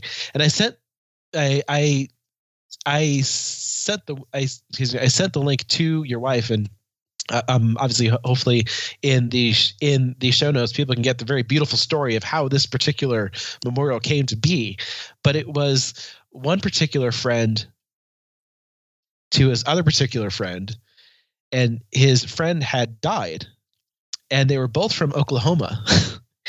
but previous to that, they had done a trip together. They had done this like complete trip of a of a lifetime together, and they were they were accomplished um, riders and they had done this trip where they went all the way up to Eagle and they had done a bunch of other things. But when his friend died, he had his ashes. and he wanted to relive this trip with his friend as he was carrying his ashes because that was part of the of the pact that that they had made if if one of them had passed on be be for the other they that that the other one would take their ashes and sort of scatter them um, someplace nice well he was intent to ride to eagle but you know, a dozen miles before he got to Eagle, he was just overcome with the grief that he was feeling for having lo- lost for the loss of his friend. So he walks up on the same hill that I am standing on, completely by accident, scatters his friend's ashes, and uh, puts a uh, license plate um, frame that had a particular design particular designation that has its own whole story to it on this one lone tree on this hill that hadn't burned. Now the whole trail, the, the whole entire hill had been cleared by a fire, and the winds up there can be absolutely beyond belief in the winter. Mhm. This one tree had had stood, and this was and this became Jim's. This became Jim's tree, and his ashes they were scattered there because his friend just couldn't ride his bike anymore. He was so overcome with the with the grief that he felt for his friend. Well, later on, the um, the the motorcycling community in Alaska is very very tight, and and these guys they had been uh, they had they had found out about this. So uh, it was that particular group of riders who had put this memorial there on the side of the road uh, because that story had impacted them in such a way. Wow. So it's not even the guy that did it. It's not the guy who, like Jim, his buddy who died. I think he died in a motorcycle accident, didn't he? Yeah. Uh, um, it's his ashes that are spread up there. And then some other motorcyclists from Alaska. They're the ones that put up the plaque. It's the Worldwide Brotherhood. Wow. Right. Yeah. It's the world. It's a worldwide feather um, fellowship. Sorry, and I, I don't want to just make it sound like it Yeah. is. It is for guys only because we have some very good uh, riders who are sisters too. Uh, but so this had been put there, and I had completely found it by accident, and I, I just I can't tell you how it moved me. Like I like I must have stood there standing staring at it for twenty minutes, like realizing like of the eventual the eventual odometer that would click over to say 4,000 miles I rode in the entire state. One place that I stopped to take a picture had this. I had no idea that it was there. Now, I had read the story of this guy's uh, tragedy, losing his friend and him and him scattering his his ashes somewhere. but I didn't know that I was standing on that spot. Oh, so you already knew the story. You, you, when you read it, you recognized it as a story that you already knew. I knew something of it, but I hadn't actually put together the whole entire thing. Because Oh, like when you when you stumble upon this, you're not pulling back into the deep reaches of your mind. Yeah. But I, yeah. So I so I just like I, I just like my complete serendipity to walk up on this. I was absolutely blown away, blown away. And I rode, and when I got back on on my bike, I probably was in second gear for like half an hour, just taking all of that in you know i was like th- this is absolutely incredible you know and i'm and and i hope that it still remains as pure in my mind that it's not covered with eh, covered with covered with um, stickers and and that kind of thing. Like I, I it, it just it just was this impactful thing, you know. Mm-hmm. And so I so I make my way all the way back down to Tok, um, and it had started raining, and so I get back to this very very very cool campground, and she had um, she had the sauna uh, fired up for me. So I so I went from like freezing wet cold to 95 degrees and like like that. And it wow. was awesome. And so I'm sitting there and, and there was this other group of riders who were actually staying there. It, it was it was Father's Day. Um, so it was um, this time um, last year. Um, and I'm sitting there with other riders and like, oh yeah, didn't you know that that was such and such, such and such? And so I started putting this together, sitting there with other riders, processing what I saw, and that they knew about it because they were riders in this very small group of riders in this very very big beautiful state. And so like I really had just felt like I tied into something so incredibly powerful that one chance SOS message years ago on a motorcycle forum for somebody who happened to have the same motorcycle not only got me the carb that I needed when I needed it, not only got me the coil that I needed it different time when I when I needed it. It was the same group of people that would eventually tie all these loose ends together for me to say that this is how tight the fellowship of riders is. Like once you straddle the bike and you accept the risk, you you have really gotten into something much bigger than yourself. And there's no amount of binge watching programs at home that's ever going to get you that. You know, like you have to actually do it to be part of it, you know. And so it was just it, like like I like I can't tell you. And so but from there, I kind of made my way down, like I said, down to the Kenai, and I had my um, MotoQuest map, which is um, which kind of tells you all of the routes that that um, that you can take and how you know what you can see. It had this little place called Anchor Point um, highlighted on it, and it said the westernmost point of the connected interstate system between the U.S and uh, Canada, this is the westernmost point that you could drive to. And there was, in fact, a sign there that said that this is the westernmost point. Well, when you're traveling by yourself, you don't always want to pull out your tripod. So you, so, so you kind of try to take advantage of somebody who can who can take a take a picture for you. And so I now keep in mind, I could have stopped to have gotten something to eat. I could have stopped and got gas. I could have stopped and got a flat. I could have I could have like any number of things could have pushed me plus or minus 10 minutes of getting to anchor point when I did. And anchor point from Eagle is, gosh, I don't even want to take a guess, but it's probably greater than 500 miles. It's it's a good it's it's a good ride down.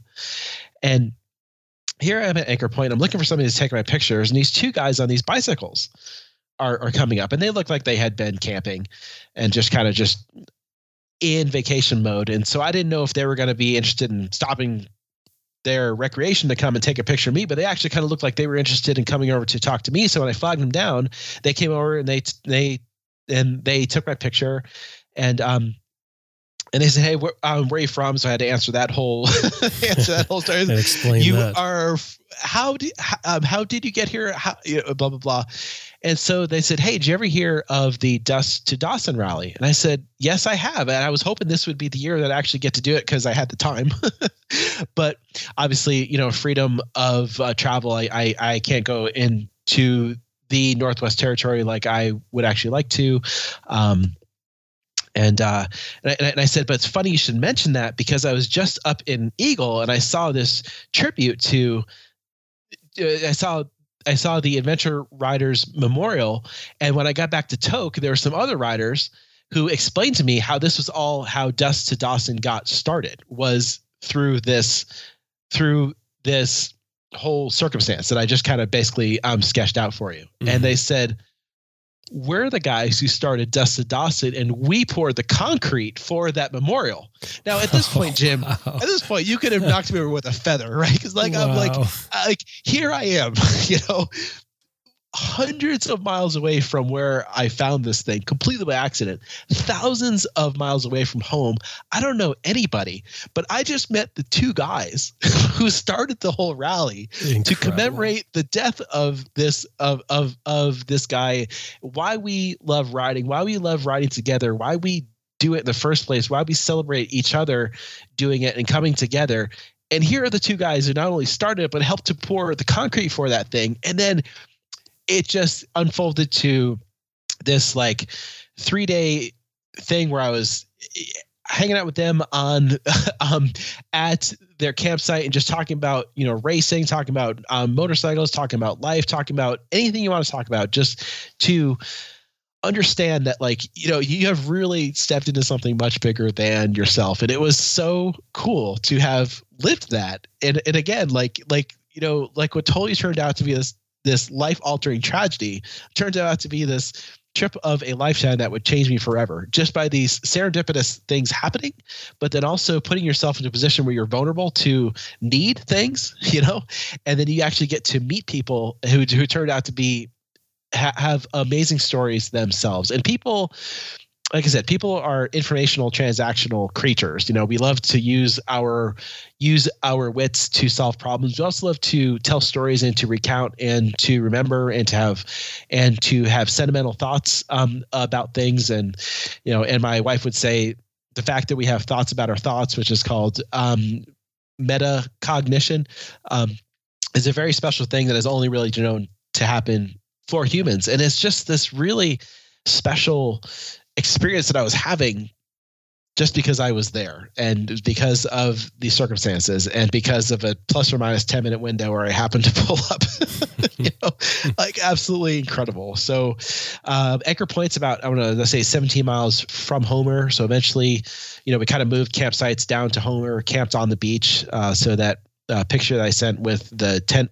with the tent flap open and my riding boots, I'm hanging out looking over the beach is just me in just a complete state of serenity looking over the ocean in one of my favorite places in the world now because I got to experience it um, uh, through what was what started off as a big tragedy in my life from a virus.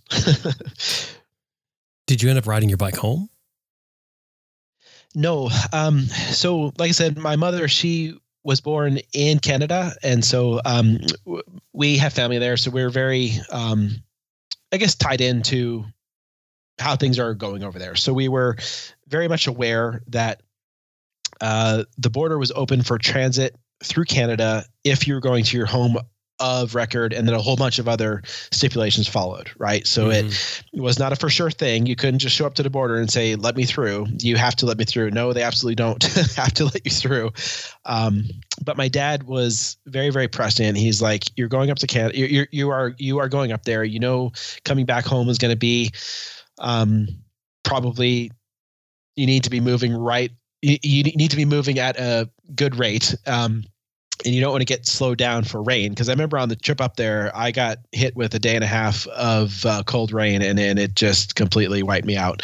Yeah. Um, so he, he's like, you need to be able to make a thousand miles, rain or rain or shine. Why don't you just take, you know, take a couple thousand bucks and just buy a pickup truck when you get there, and you can always just load load up the bike and and come home. T- turns out that was exactly the right thing that I needed to do. So our very good friends. Um, they're they have uh, three daughters, and their uh, middle daughter, she was married to a soldier in uh, Fairbanks, um, stationed there.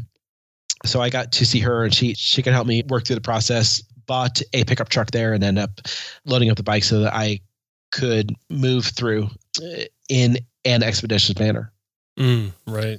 So after the trip, though, after you get home, what, what did you learn on the trip? What, what did you come out with? Perspective. Um, you yeah, um, empathy, um, not letting you the first pass exposure to something be your final judgment and analysis of it. Because like had someone told me June first, hey, tomorrow your job's going to end and you're going to be completely without any options, I would have, I would have, I, I, I just probably wouldn't even know how to react. You know, mm-hmm. um, so I needed to be able to um, look at the circumstance for what it was. Like in a sense like detach myself personally from my own storytelling about it. And i have to say that i listened to the episode from annette berkman over and over and over again until i actually got it. But you have to be able to um, relax into that. Like it's not something that you can change you know? And anxiety and worry are all future tense and anger over what somebody might have said to you or what somebody could have done or should have done or why didn't they give me any warning or i had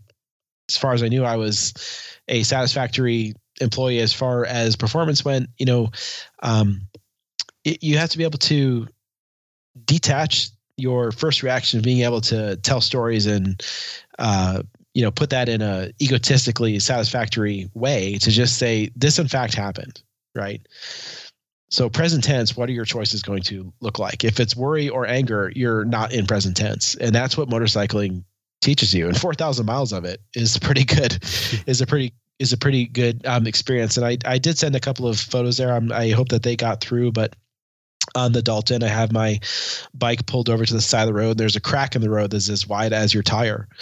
And if you're not paying attention and you get off into the marbles that are on the side of, of the road and your front tire gets caught in that, that's going to end your trip if not your life you know? So you have to be paying attention. There's another um, picture that i sent of my left foot down next to a just like this opening in the road that's got to be 16 inches by 18 inches. And if i and if i jumped down into the hole i probably wouldn't have touched the bottom of the hole. And there it is in no. the middle of the road. So if i was oh man. Yeah. And that would have grabbed a hold of your front tire and that would have been the end you know? Yeah. um, so if so you've got to learn what motorcycling teaches you. You've got to take the syllabus from your life and take it take it seriously. You know, as you see the world is the way you act in it. And if you identify with just the acute pain and injury and sense of loss and you start getting all spun up in worry and and into anger again, you, th- there's very few solution sets that come from that that are going to be healthy. yeah. you know, you're probably going to do something that you're going to regret or say something you're going to regret or ruin a a relationship um, and and and just the those th- there's just no redemption from that you know? But um like my buddy who who had helped me out with the coil and, and the carb said um, when you take the lemons and you turn them into lemonade um, you know you can get something there you know and and you can even have something left at the end to then turn around and reach back and help somebody else. Mm-hmm but that's not going to come from, uh, you know, sending some some unfiltered message through an email or you know or, or, or you know or posting your complete really raw thoughts on a video and posting it you know like like like like that's not going to get you where you need to go. It's almost what you're describing is reaction you know like it's it's um you, you're learning not to react to have um sort of a, a, delay i guess which which i always think is a good idea. There's some sort of delay. Wait till you wait till the emotion that initial emotion drains off and then you tend to have a better perspective of it. That's sort of what you're talking about. Yeah there has to be some kind of plan. And then in the military, we say a plan is only good until somebody starts um, shooting at you because that person gets a vote in your plan too. you know, yeah, uh, but but uh, there has to be some kind of plan. You, you you have to have some kind of um, uh, commitment to filling up your own gas tank so that when you get to the place where you need to draw upon those reserves you have them to draw upon you know you you you you can't help somebody else if you yourself need help you can't help somebody with their own oxygen mask if you haven't put your own your your mm-hmm. own on first and so um I, I completely walked away with a different view of mental health from 2020 than I had going into it. As a biology major, you know, I was always into the quote hard science and and that kind of stuff. I completely came away with a different outlook and appreciation for what what professionals like my own wife do. It, it just is absolutely crucial. Is absolutely um, probably the biggest thing from this pandemic is not the economics not the not the supply chain not the travel restrictions not even the acute fallout for the respiratory um, distress from people who would eventually succumb to the pathogen it's the mental health fallout from people being very social creatures and not being able to get that mm. need met and also having so much time to well i think you said it was called metacognition where you're where you're um, analyzing your thoughts thinking about your thoughts i mean that that can be very cruel and, and we all do it it can be cruel if it is unguided you know mm-hmm. you need you need you need someone else there who's been further down the road than you to come back and say well i've looked around that corner and here's my takeaway. You know, if you get caught up in your own head about this, that, and the other, you start saying angry things, you start doing all these immediately cathartic things that make you feel better just at the moment, just these um, lower these lower brainstem reactions, you're not going to be advancing yourself to then get out of that ditch that you're in. You can mm-hmm. put up a great rooster of mud that you're throwing behind your back tire, but you're not getting out of that ditch. All you're doing is just spinning your own wheels. And so it takes a mental health professional to elucidate that, you know, because like I said, people are animals and animals move away from painful stimuli and they move towards resources and they are going to act strangely when they are scared or when they're hurt. Um, but it's that being able to have thoughts about your thoughts, be able to communicate with a language, being able to, um, you know, use those uh, scientific things to be able to measure and um, have a have a hypothesis about an outcome and those kinds of things that really are what makes us different, and I think really what makes us unique. And the f- fact that humans feel pain is in sense is in a sense two edged, right? It's the ability to experience joy and love and beyond and belonging, but it's also the ability to be incredibly vulnerable and to be hurt. You know, you can't have one without the other. Mm-hmm. You know, you don't get to you, you, you don't get to the top of Atigun Pass without first taking the risk to straddle the bike. You know, and it's the fact that there that we get to have that means of having a motorcycle and to put that in a more philosophical sense, the means of being human, the ability to be human, that gives us the ability to feel joy. Like the Dalton for me, when I went up it, first of all, I, I want to be very forthcoming and say that I had a an completely amazing weather window there and back that was and that was unspoiled and beautiful and very hard to predict. And there was like i said about a dozen trucks that i saw on the way up and the way back. So um, those circumstances were very favorable. But i got onto that road with the commitment in my mind that i would turn around at any time that i would not be so committed no so stubborn so bullheaded about reaching the top to get my photo op that i was going to do anything and put myself at risk and those people who love me counting on me to get back home again to their ultimate dis- ultimate d- disappointment and sorrow if something were to happen to me to go do something that I was so committed to that I couldn't walk away from at any time. It wasn't that valuable to me. Mm-hmm. And when I got to see what I thought was just an industrial road through the, you know, through the uh, through the north parts of the inland of Alaska to the northern slope and then down the backside. I, I, had I had no idea. I had I had no context. I had seen pictures, but pictures do not do that road justice. And hopefully someday I'll be able to do the same thing on the on the Dempster and to be able to see all of the raw beauty there. But to be able to experience the joy of seeing something so pristine and so beautiful as the interior and the North Slope, and um, if I had to just had to dis describe the road from Atigun Pass going to about Ice Cut or Happy Valley, like I said, the last 80 miles in my in my opinion is just for for the photo op, um, but that road was just so incredible. Like I could have ridden that road to the end of of the earth, which ultimately is what you get to. but I could have ridden that road forever. I really it was just like I have to describe it as like uh it, it's almost like John Denver was commissioned to build a road through through the Shire. Like it was just just this amazing green rolling scape and just these lazy big old turns and these it just the just the view of the tundra is unbelievable. And to be able to get that i i would have never seen that on a vacation time schedule. I just wouldn't have had the time to give myself the ability to have a uh have a no hard stop window to approach the to approach the Dalton. Like I've, I've seen plenty of entries on the forum where it's like, oh, I have three days and I'm going to do the Dalton, and, and it's just like it, it, the fact that it's 500 miles. Don't let that don't let that number stay in your mind because those are 500 expert miles. Th- those are 500 miles, unlike any other 500 miles. Like you have got to be paying attention all the time because that road can end your life at any moment.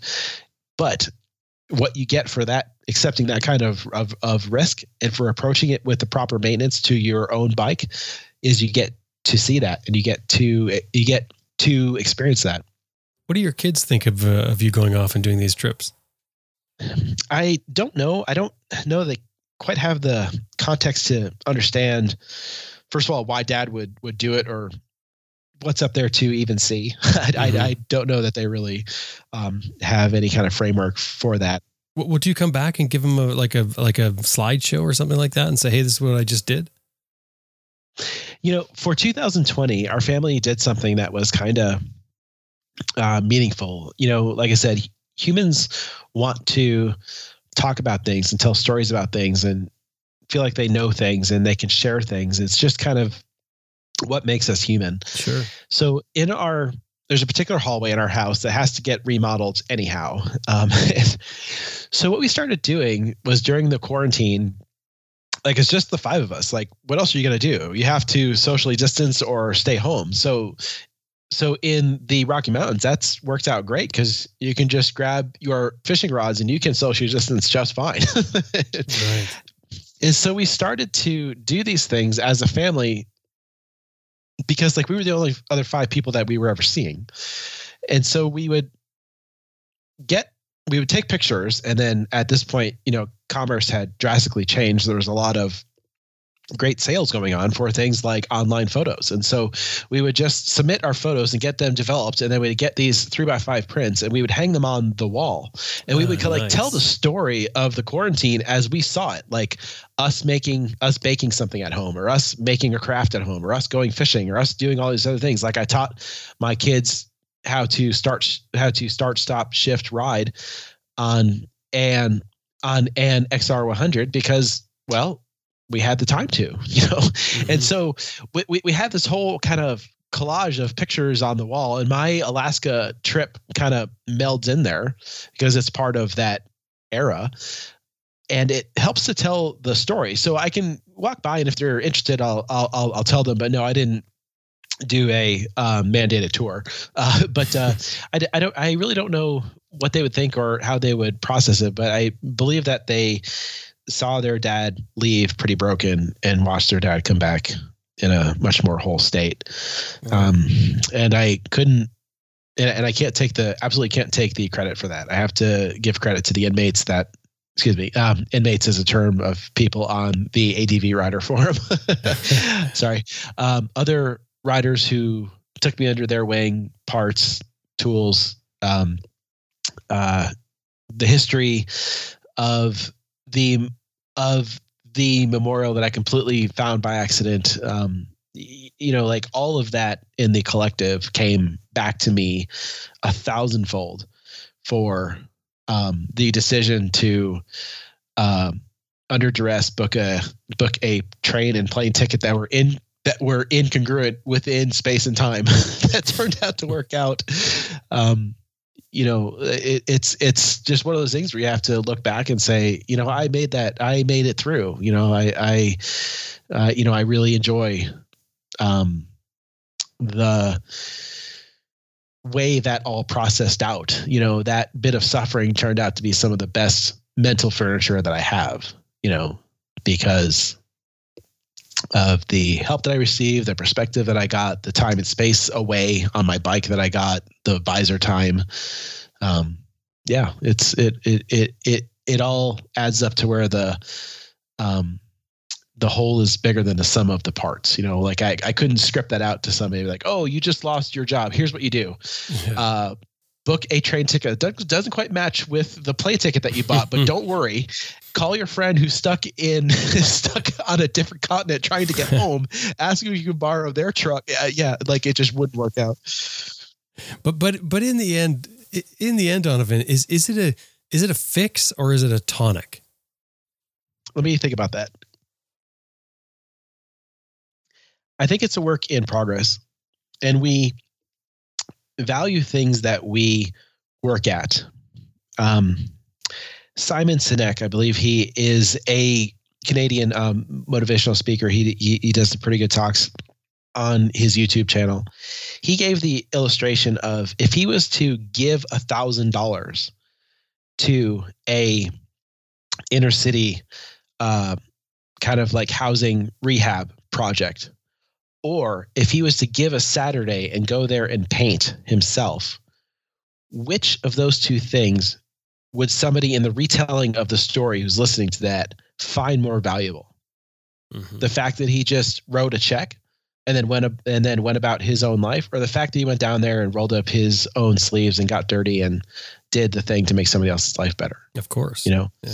So the thing that we redeem, the thing that we work at, the thing that we put effort into is ultimately the thing that we value. You know, like I like I have a bunch of motorcycles that I've rehabbed now since I've gotten much better at wrenching on them, um, and, and I value those a whole lot more than if I went down and wrote a check for a brand new KTM. You know, not that a brand new KTM would somehow hurt my feelings. I just find the ones that I worked at to go through parts catalogs, to go on the forums and ask people who have had these old bikes where you find this, that, and the other. What's the torque spec for this? Because the manual just is not printed anymore. Through that process, when you're back on some fire road, taking in some beautiful vista, and you're on that bike, you you value it more. You know, you you don't have to. Um, I mean, it's not required, but it just makes it all the more impressive. So I, I don't know if anything ever really gets fixed, like totally ever done. It's always it's always going to take some tinkering, and then therefore is the value, if that makes sense. Donovan, thank you very much. It was really fun talking with you. Thank you, Jim. I, I want to say thank you to you uh, for all that you do for us riders who um, have to go to our day jobs.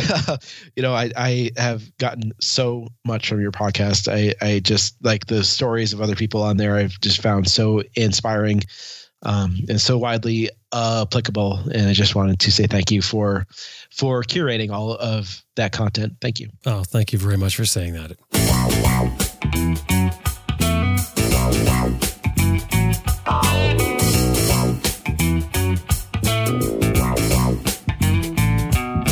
Was Donovan Lucibello, or Nurse Ratchet, as he likes to be called. We've got some photos from Donovan's adventure in the show notes for this episode on our website, adventureriderradio.com.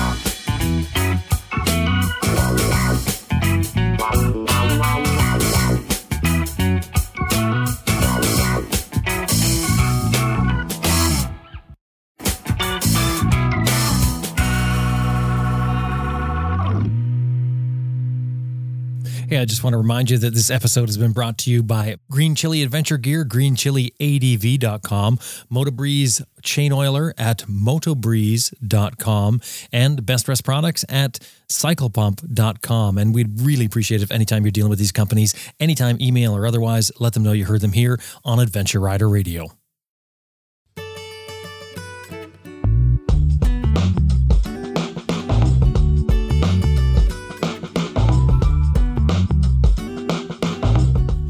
That about wraps up another episode of Adventure Rider Radio, and we sure hope you enjoyed listening to it as much as we did making it. Special thanks to our producer, Elizabeth Martin, and to you, of course. Thank you very much for listening and being a part of the show through that. Hey, if you're not doing it already, we would love to get your support for Adventure Rider Radio. It is built on a model of some advertising and listener support to make the whole thing work. Don't wait for everybody else to do it because they're not. We need you. Drop by our website, adventureriderradio.com, and click on support. The other thing I'd love it if you do, if you give us a five star review anywhere you find Adventure Rider Radio. It helps other people find the show. Anyway, time to get out there and ride your bike if you can. My name is Jim Martin. Thank you very much once again. I'll talk to you next week.